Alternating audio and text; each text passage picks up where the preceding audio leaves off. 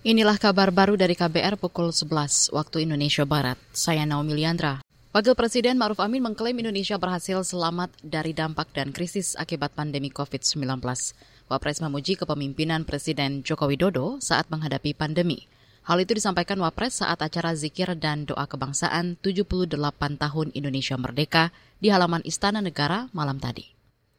Di bawah pimpinan Bapak Presiden Joko Widodo, Indonesia bisa selamat daripada COVID-19 bahkan dari dampak ekonominya di mana negara-negara lain banyak yang berantakan. Indonesia masih baik, masih tumbuh di atas 5 persen dan ini patut kita syukuri.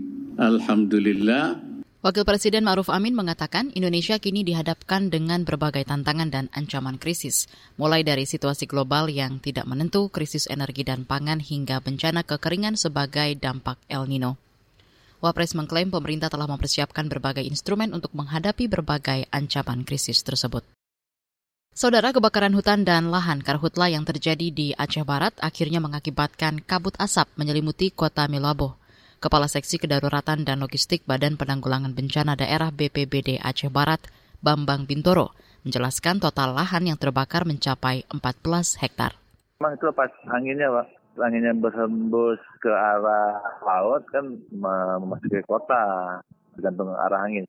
Alhamdulillah hari ini kan sudah hujan. Cuma kami himbauan dari kami, pembakaran hutan, saya jangan ada itulah Kepala Seksi Kedaruratan dan Logistik BPBD Aceh Barat, Bambang Bintoro, juga mengimbau agar warga memakai masker karena kabut asap berpotensi menimbulkan penyakit infeksi saluran pernafasan atau ISPA.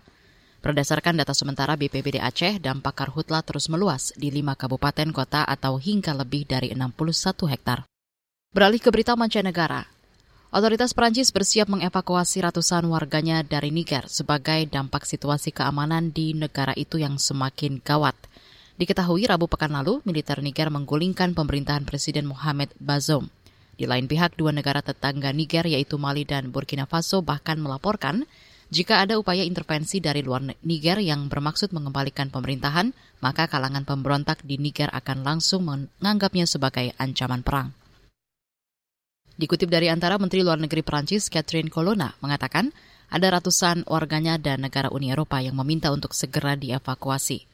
Colonna juga berharap seluruh warga Perancis agar segera bisa meninggalkan Niger hari ini. Sementara itu Perancis, Amerika Serikat, Jerman, dan Italia menempatkan pasukan di Niger untuk misi kontra pemberontakan dan pelatihan. Sejauh ini belum ada pengumuman apakah pasukan tersebut juga akan ditarik mundur seluruhnya. Demikian kabar baru, saya Naomi Liandra.